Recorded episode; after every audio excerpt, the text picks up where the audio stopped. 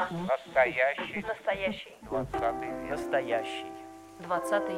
Настоящий. Настоящий. Двадцатый век. Двадцатый век. Двадцатый век. Век. Настоящий двадцатый век.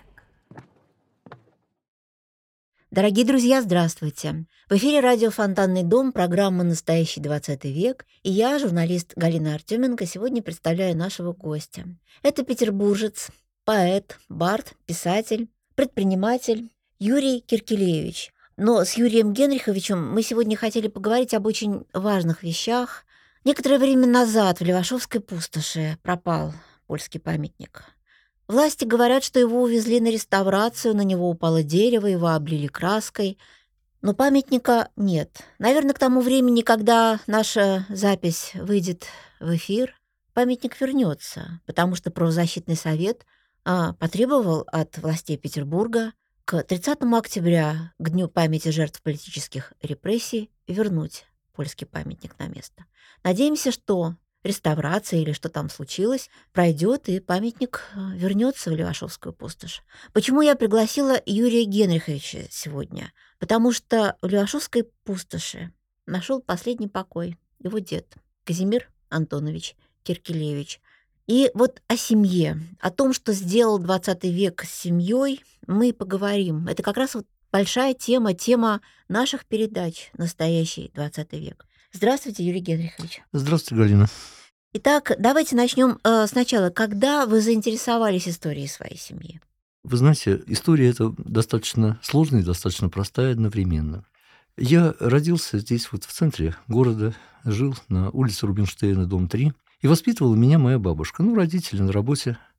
Бабушка все время, пока я был маленький, пока рос, рассказывала мне о своей жизни, о своей истории, и знаете как, ну, конечно, понятно, что, значит, э, в юности, кажется, сахар сладше там и вода прозрачнее, но казалось, что это действительно так. Она с такой трогательной нежностью рассказывала о каких-то своих юношеских еще переживаний, о том, что случилось с ней, там, когда она закончила гимназию, стала там телеграфисткой, пошла на работу и там познакомилась э, с очень интересным, интеллигентным человеком э, Казимиром.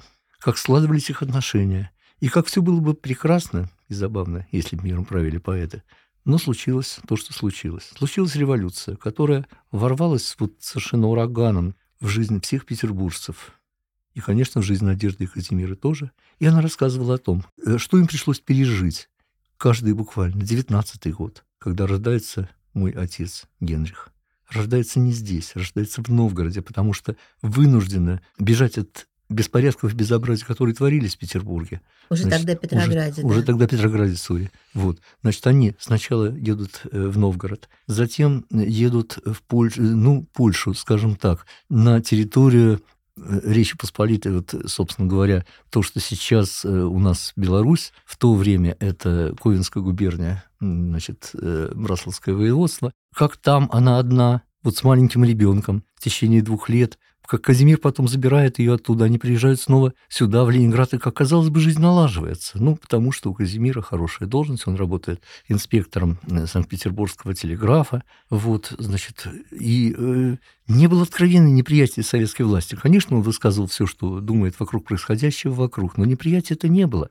И, казалось, можно в любые времена и на любой земле. Можно и в этих условиях жить. И в конце концов а, он начинает реставрировать, получает разрешение от Совета рабочих солдат депутатов, реставрировать Пушкине особняк, родной ему, ему и бабусе уже моей Генриху с детства. Это Октябрьский бульвар 66 э, в детском селе с Гладковым Сергеем, тоже очень интересным человеком. Они реставрируют этот особняк, и вдруг значит, через 4 года. Особняк Вавельберга? Да, Кстати. особняк Вавельберга. Того самого верно. Вавельберга, да, да, да, да. чей э, Да, дворец верно. на Невском Ну, это у него да? дачка, можно сказать. Мгм, Да. мгм. Хотя э, вы видели, значит, схемы этой дачки. Они там жили, они там жили еще вот, э, значит, до революции, ну, как дачу использовали это дело. Вот Поскольку были связи польской диаспоре, в том числе с Вальбергом. Вот, и потом, значит, действительно, и вдруг совершенно неожиданная вещь. На ровном месте он получает, э, значит, уведомление о лишении избирательных прав. Почему? Это какой год был уже? Это был 1931 год. 31 год. 31 год. То есть он становится лишенцем. Он, он становится лишенцем, нет, он оспаривает это. Вместе с Гладковым идут письма, знаете, как там Советский Союз был положен, да? Письма, всякие разные характеристики. Он сам пишет, он э, очень эмоционально, на первый взгляд спокойное, но очень эмоциональное заявление, в котором описывает, что никогда ни в чем его с момента там его работы никто ни в чем его не упрекал, никогда у него не было никаких трений, в том числе советской власти, несмотря на их стилистические разно- разногласия, скажем так.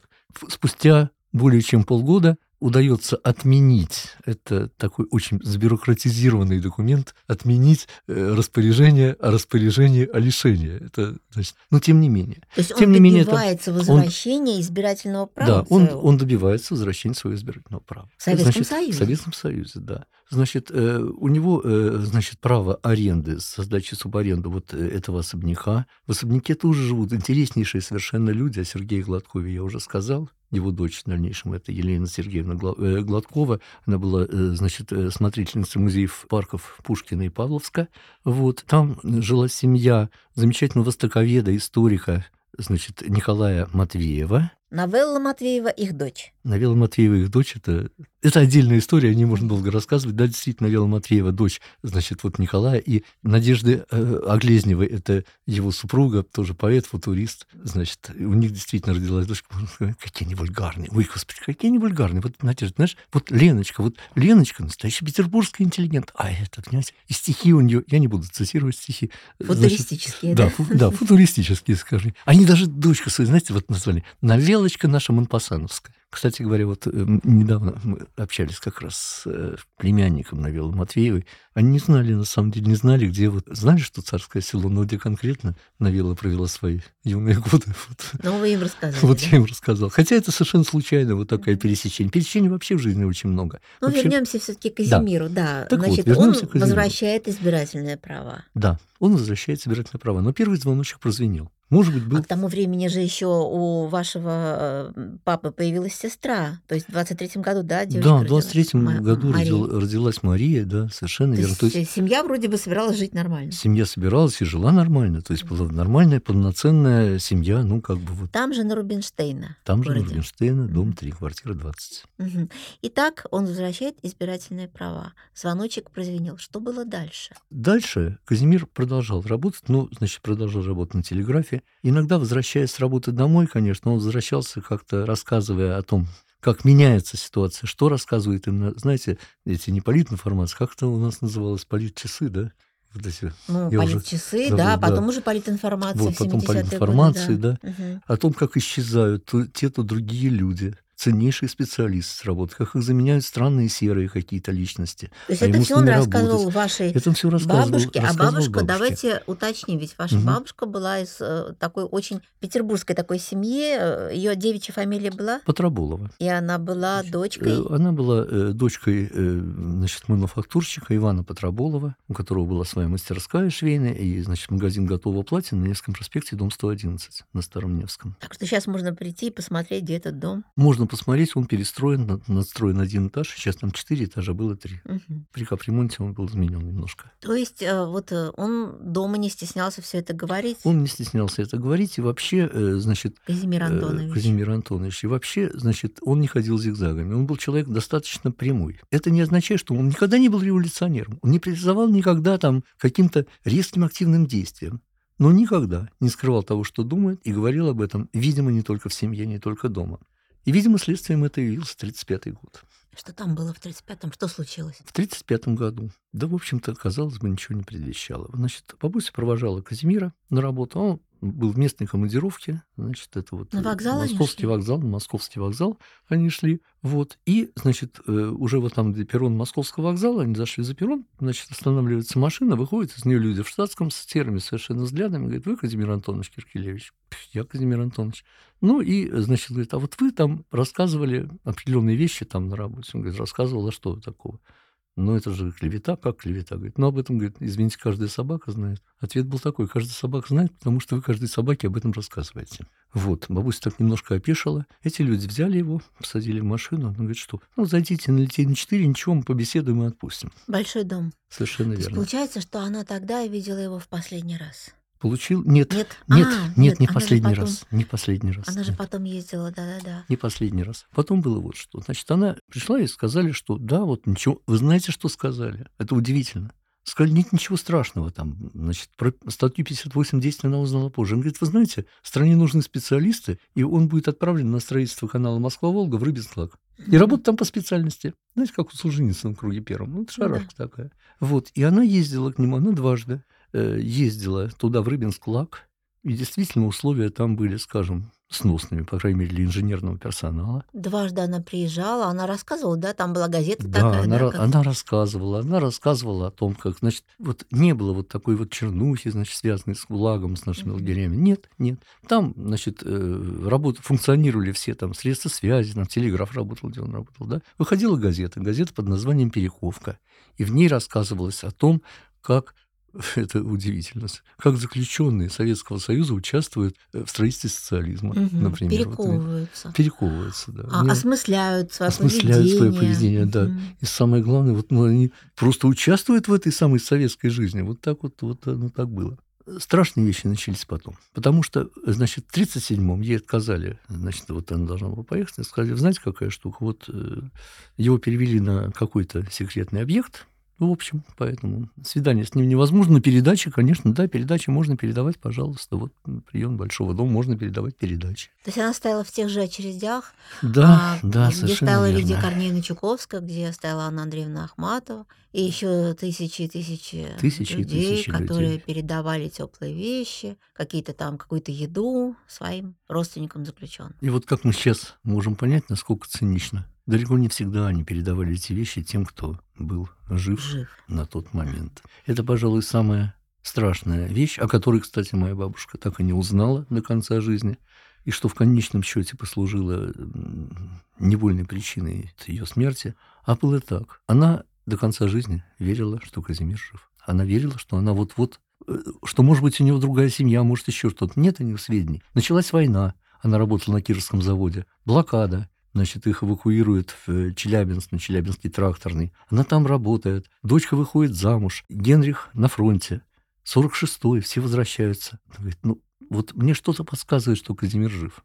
Наверное, поэтому она мне и рассказывала так подробно эту историю. И она говорила, знаешь, вот даже если меня не будет, ты просто обязательно должен узнать, что случилось. Рассказывала, э, ну, в том числе, э, значит, других наших э, родственников, которые остались. Вот о чем, собственно, книга «Мост длиной 90 лет». Да, которые вы пишете. Мост да, мы так 90 пропустили лет. этот момент в 21 году, когда семья фактически распалась из-за м, Рижского договора моста через речку Друя. 1921 год. 1921. И, собственно говоря, ба- если говорить о Надежде Ивановне, моей бабушке, она больше ничего не узнала. Она больше ничего не узнала, но, значит, уже будучи в преклонном возрасте, ей было 82 года, она 1799 в 81 году, вот, ее привели.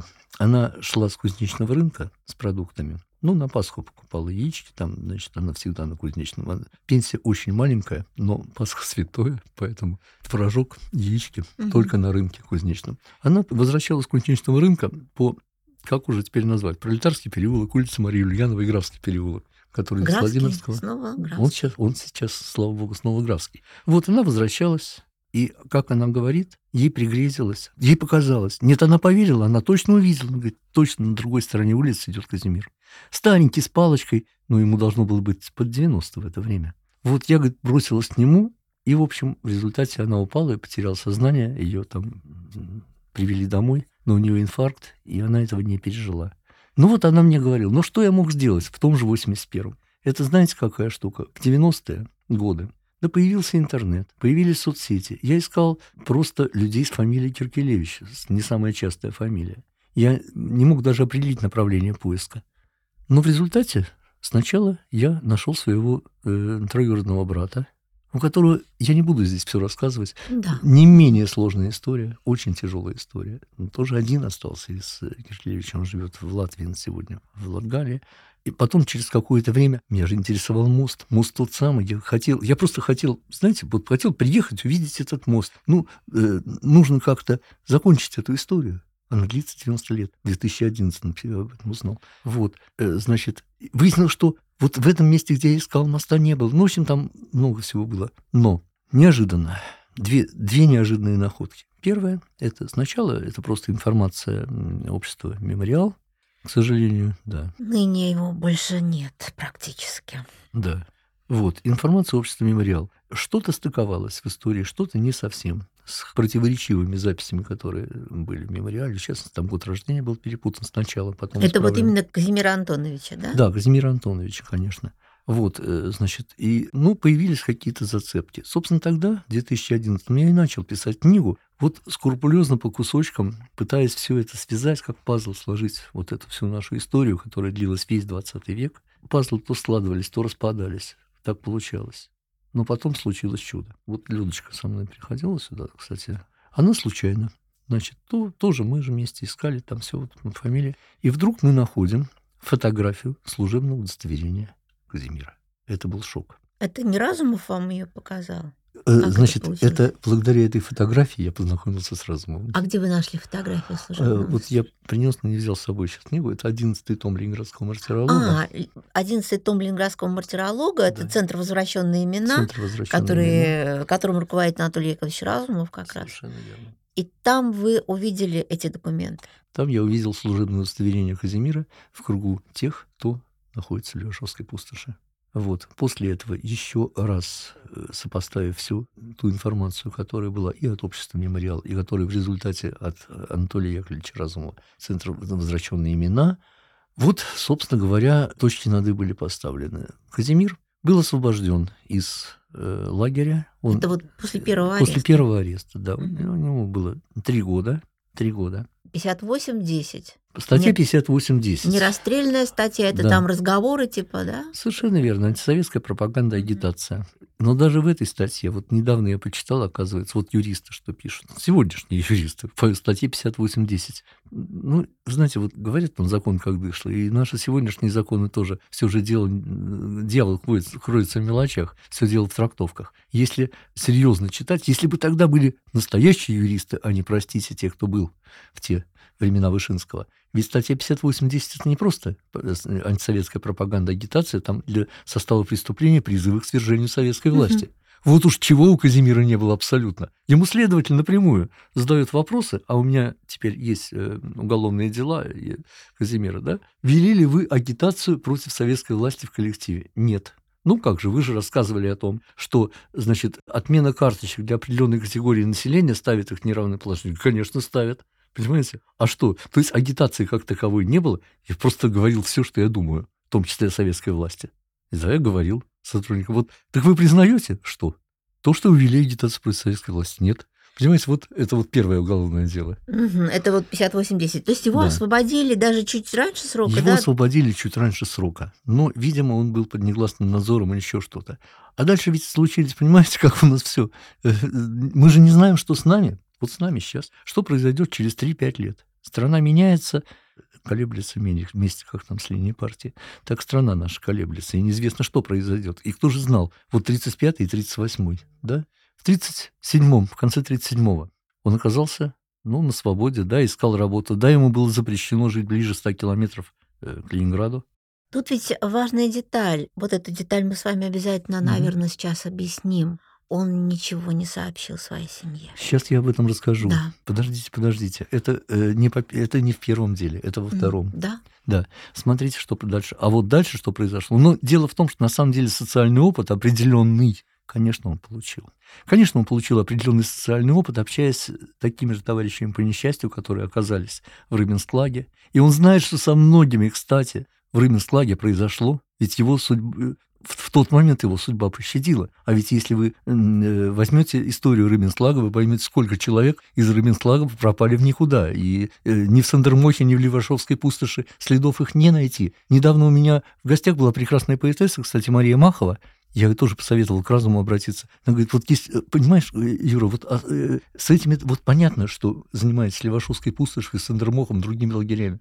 Ну вот людей посадили в теплушке, и все, и нет следов. Куда они уехали? Что? Таких было очень много в том же Рыбинсклаге, если мы об этом говорим. И вот, возвращаясь, чтобы далеко не уходить, так вот, Казимиру в тот момент, если это можно назвать везением, относительно повезло, он остался жив, остался на свободе, только без э, права жить ближе 101 километра.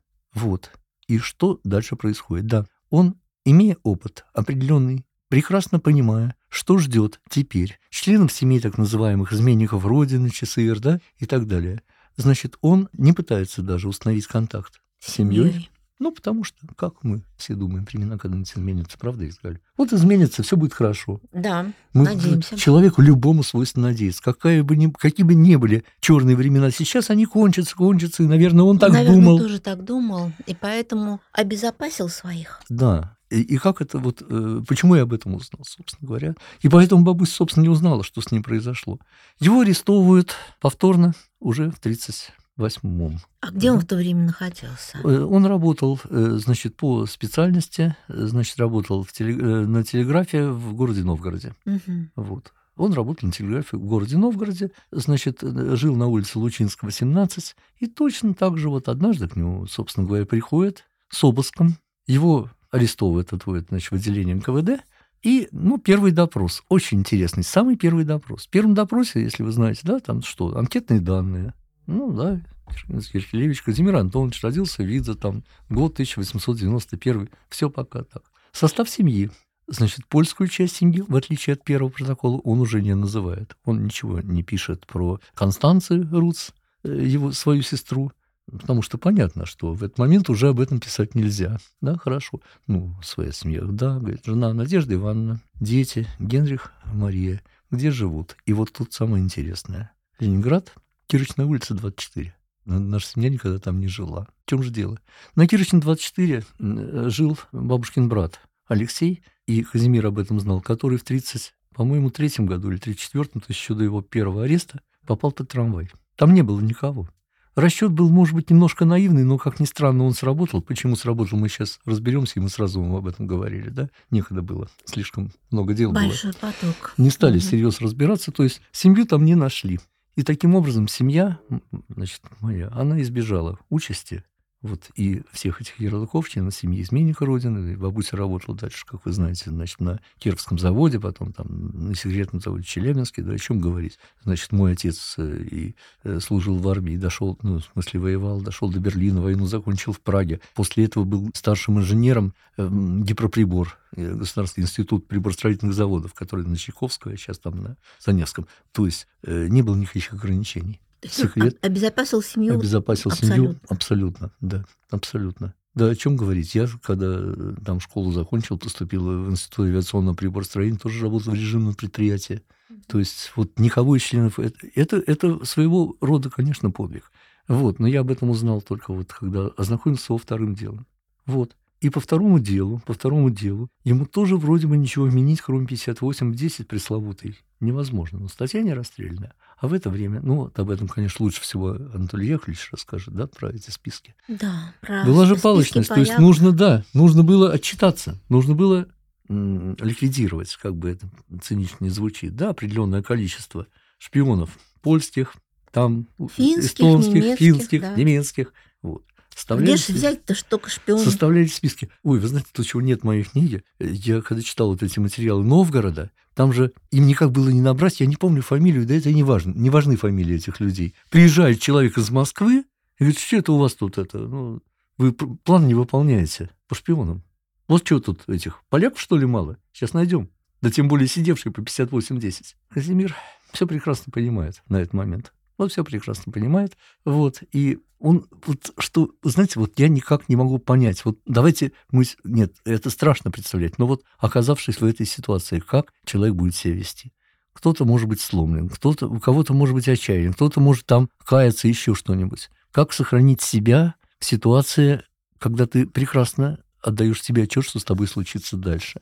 Судя по протоколам, Казимир прекрасно себе отдавал в этом отчет. И удивительно спокойно и честно отвечал на все вопросы. Галя, вот если вы еще будете у меня в офисе, я покажу эти листы протоколов. Вот Да, просто у нас немножко не тот формат, а там очень много. Ну да, частично вы уже рассказывали же немного, да, о том, Да. когда ему задавали прямые вопросы и потом подводили к шпионажу. Да, да. Как в этой ситуации можно, значит, не терять чувство юмора даже? Ну, понимаете, говорит, хорошо, после того, как э, вас освободили, значит, у вас были э, близкие э, знакомые в лагере, э, Рыбинск-лагерь? Ну, были ну, разные. А был вот такой Имерек, вот говоришь, не называть некоторые фамилии. Ну да, был. А он рассказывал о том, что он один из руководителей крупной антисоветской организации. Да нет, не рассказывал. А он не предлагал вам уже после того, как вы вышли на свободу, встретиться? Предлагал. И вы встречались? Да. И что? Он мне передал лист бумаги и сказал, чтобы я на этот лист вписывал э, информацию о военных частях, расположенных под Новгородом. Вы вписывали? Да нет, конечно, откуда у меня информация о военных частях под Новгородом? Вы встречались еще раз? Да, встречался. И что? Я отдал ему чистый лист бумаги. В пользу какой иностранной державы вы вели шпионскую деятельность? После этого такой вопрос Да. задается. да. Говорит, простите, я так чувствую, что вы знаете обо мне гораздо больше меня. Пишите, что хотите, я-то о себе этого не знаю. Вот это по- почти дословно я передаю то, что 37-й там. лист протокола, да. Мгм. Вот. Ну, они и вписали. Они писали, да, совершенно верно. Совершенно верно. Им пишут шпионаж в пользу Литвы.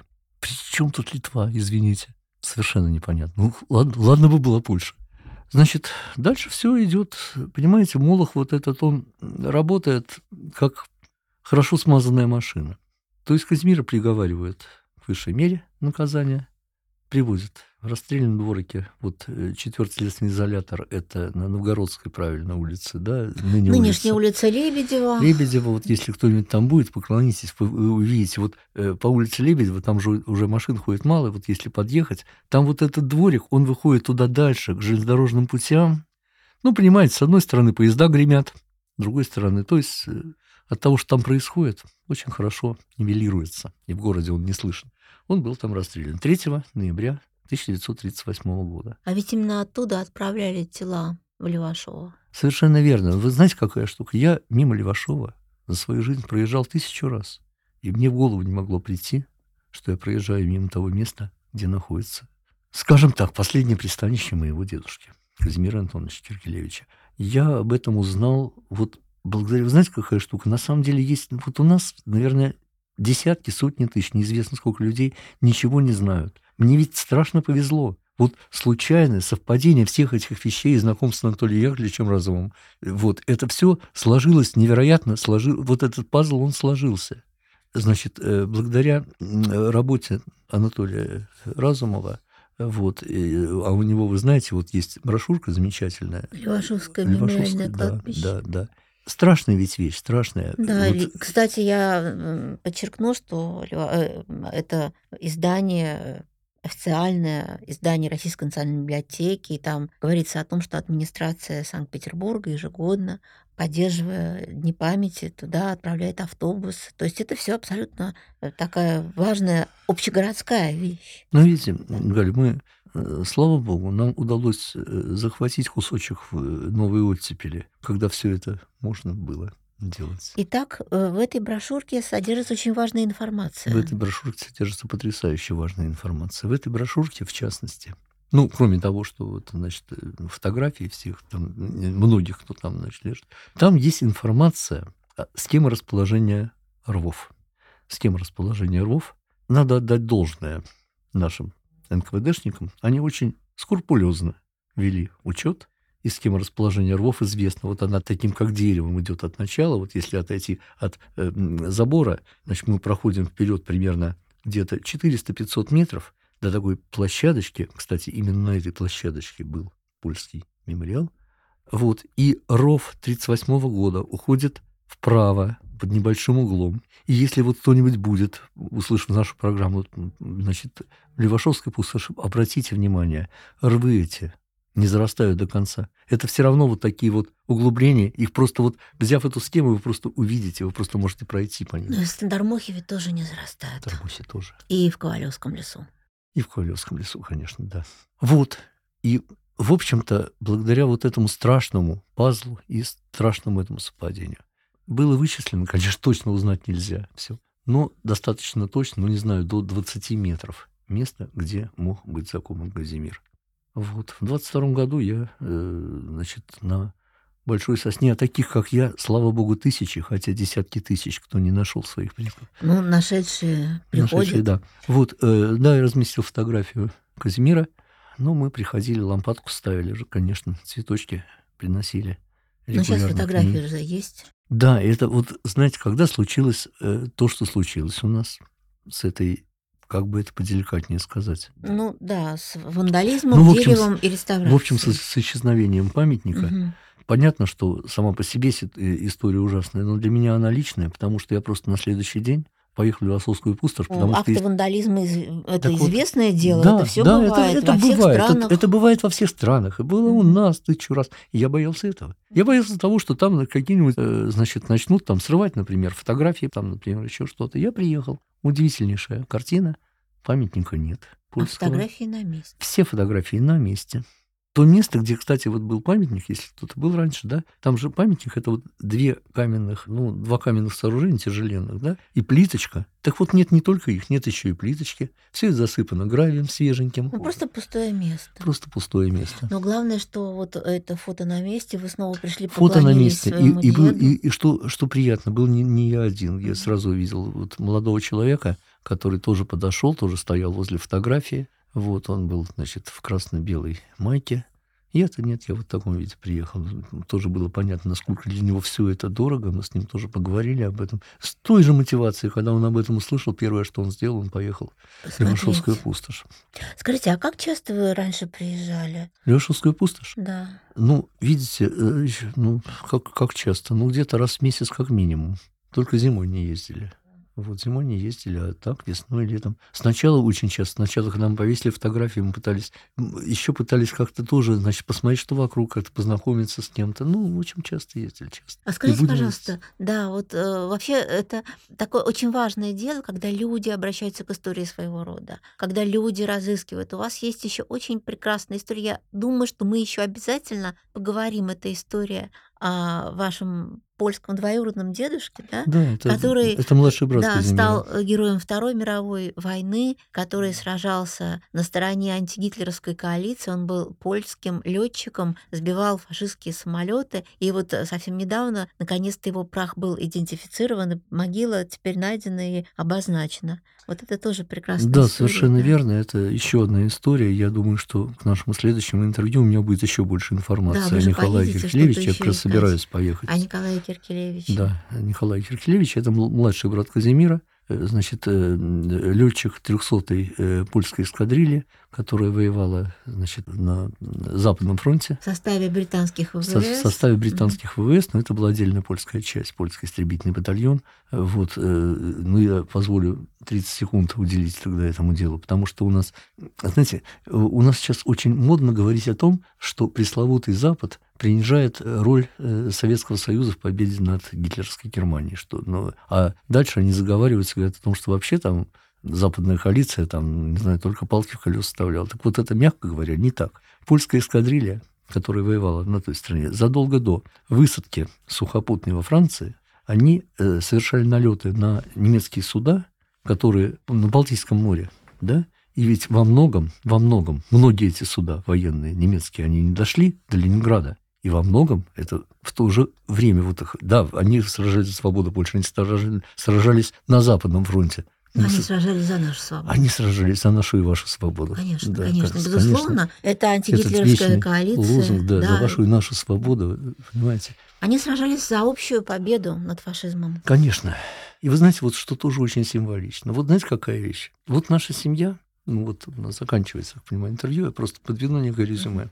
Вот моя бабушка, Надежда Ивановна Петроболова, значит, из прекрасной петербургской семьи, православная, Казимир Антонович Киркелевич, католик, поляк. В нашей семье никогда не то, что не было каких-то вопросов и споров, Антиконфессиональных. да. еще каких-то. Да, у вас же была прекрасная история, когда, чтобы они могли пожениться, разрешение Да, было да, дано да, да, да, Ватиканом, этом да? сказали, но я- да, да, да. Да, давайте, давайте со- сохраним интригу. Я надеюсь, что теперь все же книга «Мост длиной 90 лет» будет написана. Там очень много историй. И это будет прекрасно, презентация у нас. Да. Ну, вы знаете, какая вещь? Я, я, я, я- я- Галя, спасибо большое. Вы, конечно, мне очень помогаете, но иногда мне не даете сказать главного. А мне хочется по поводу этого самого моста. Смотрите, значит, еще раз. Надежда Ивановна, Казимир Антонович. У нас в семье всегда соблюдались и сохранялись как католические, так и православные, как русские, так и польские традиции. В Левашовской пустоши памятник жертвам террора польским и русским освещались одновременно. Вот об этом. Это очень важный момент. Это очень важный момент.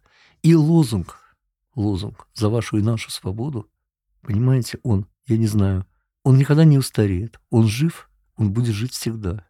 И вот когда я говорю вот об этом, мост, который соединяет наши народы, это совсем не тот э, мост, хотя я нашел, конечно, тут мост через реку Друйха, но важнее нам, важнее тот мост, который соединяет наши души, соединяет наши сердца, соединяет наше стремление к свободе и желание жить под мирным небом, без вражды, без злобы и ненависти друг к другу. И, конечно, наша вера в то, что это когда-нибудь случится. Правда, Едгарь? Да, безусловно. Ну что, дорогие друзья, мы сегодня с Юрием Генриховичем Киркелевичем говорили о истории его семьи. Это такая малая часть вообще, там очень много интересно. Надеемся на то, что книга будет завершена, опубликована и представлена в нашем музее. Спасибо большое вам. Спасибо, радио «Фонтанный дом». Для меня действительно очень лестно вот рассказать эту историю именно здесь. Спасибо.